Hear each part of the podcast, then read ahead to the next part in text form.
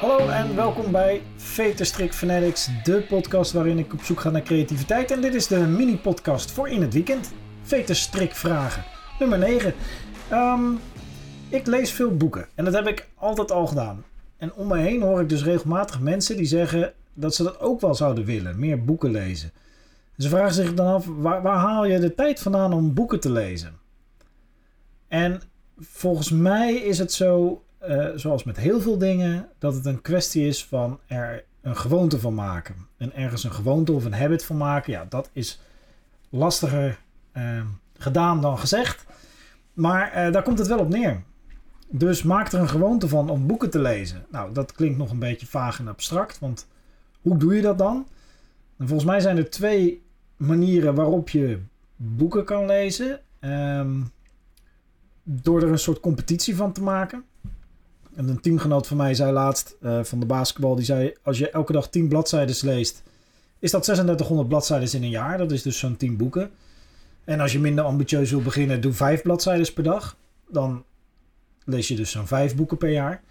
En dan is het een soort competitie. Ik moet elke dag of zoveel bladzijden lezen. Of elke week zoveel bladzijden lezen. Of elke uh, twee weken een boek. Of elk jaar 12 boeken. En dan wordt het uh, lezen als competitie. Je hebt een goal en daar wil je naartoe lezen. Dat kan.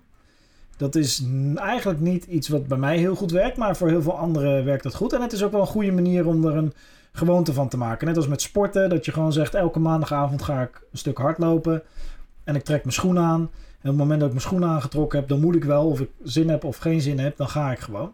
Nou, dat geldt natuurlijk in dit geval voor boeken lezen ook. Als je zegt: ik lees elke week 30 bladzijden of elke dag 10 of whatever. En ik doe dat op uh, de maandag en de zaterdag. En, en dat is je ding. Dan maak je daar een gewoonte van. En je pakt het boek, je gaat zitten, theetje erbij, whatever, wat, wat je fijn vindt. En je gaat lezen. Bier, als je stoer bent, dan, lees je, doe toch gewoon lekker bier bij je boek lezen. Maar jij weet, alles mag. Dat is dus de competitie manier van lezen. Ik denk ook dat er een agenda manier van lezen is. En dan uh, het lijkt een beetje op hetzelfde, maar dat je dan niet gaat denken in ik moet een bepaalde target halen binnen een bepaalde periode. Maar je zegt nee, ik kies ervoor om op dat moment van de dag altijd even een boek te lezen. Dan maakt het niet uit of het één bladzijde is of honderd. Maar dat moment van die dag of van die dagen, dan ga ik lezen. En dat is meer agenda gestuurd boeken lezen. Denk even aan, de, aan bijvoorbeeld aan de schermtijd van je telefoon. Hoeveel uur je op een dag op je telefoon zit. Als je daar een uur van af kan halen, weet je hoeveel bladzijden je dan kan lezen? Nou, ik heb bijvoorbeeld, en dat is echt niet revolutionair, maar ik doe s'avonds als ik naar bed ga, even checken, telefoon, de laatste dingetjes, of het alarm staat, et cetera. Leg de telefoon weg.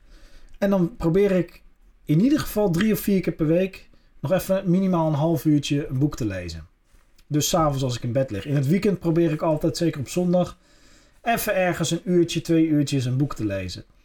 Uh, gewoon beneden, terwijl de kinderen om me heen spelen. Mijn vriendin zit er, uh, is ook uh, de dingen aan het doen. dus wel in een sociale omgeving, maar gewoon even een boekje lezen. Um, en in de vakanties dan zijn het soms soort boekenmarathons. Dan, ga ik echt, dan maak ik echt meters. Maar in vakantie wil ik ook, dan is een soort heel lang weekend natuurlijk. En dan wil ik ook graag tijd om boeken te lezen. En die tijd neem ik dan ook. Uh, dat zijn dus eigenlijk twee manieren waarop je voor jezelf boeken kan lezen. Wat ook helpt, is dat je van boeken lezen een teamsport maakt. Hè? Denk aan, aan bij basketbal. Uh, als wij elk weekend een wedstrijd hebben, kan ik niet, als ik een keer geen zin heb, zeggen: Nou, ik kom niet, want dan mist het team, mist een teamgenoot.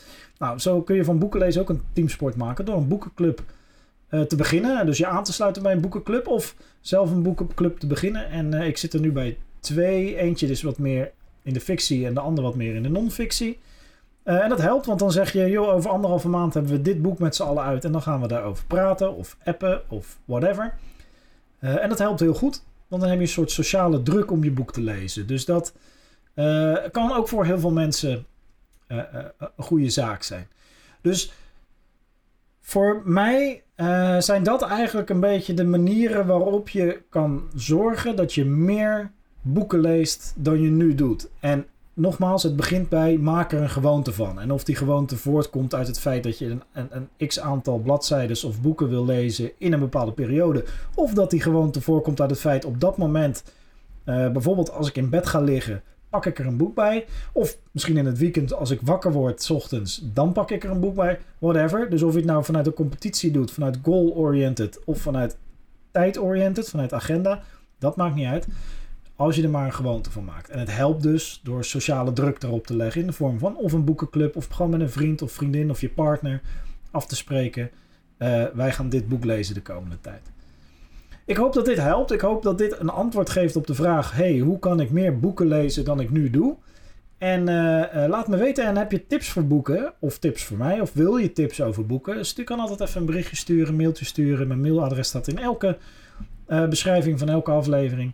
Dus voel je vrij om daar vragen over te stellen of tips te geven, mij te helpen, et cetera. Tof dat je luistert. Ik hoop dat je een fijn weekend hebt. We gaan weer een mooie week tegemoet. En be nice.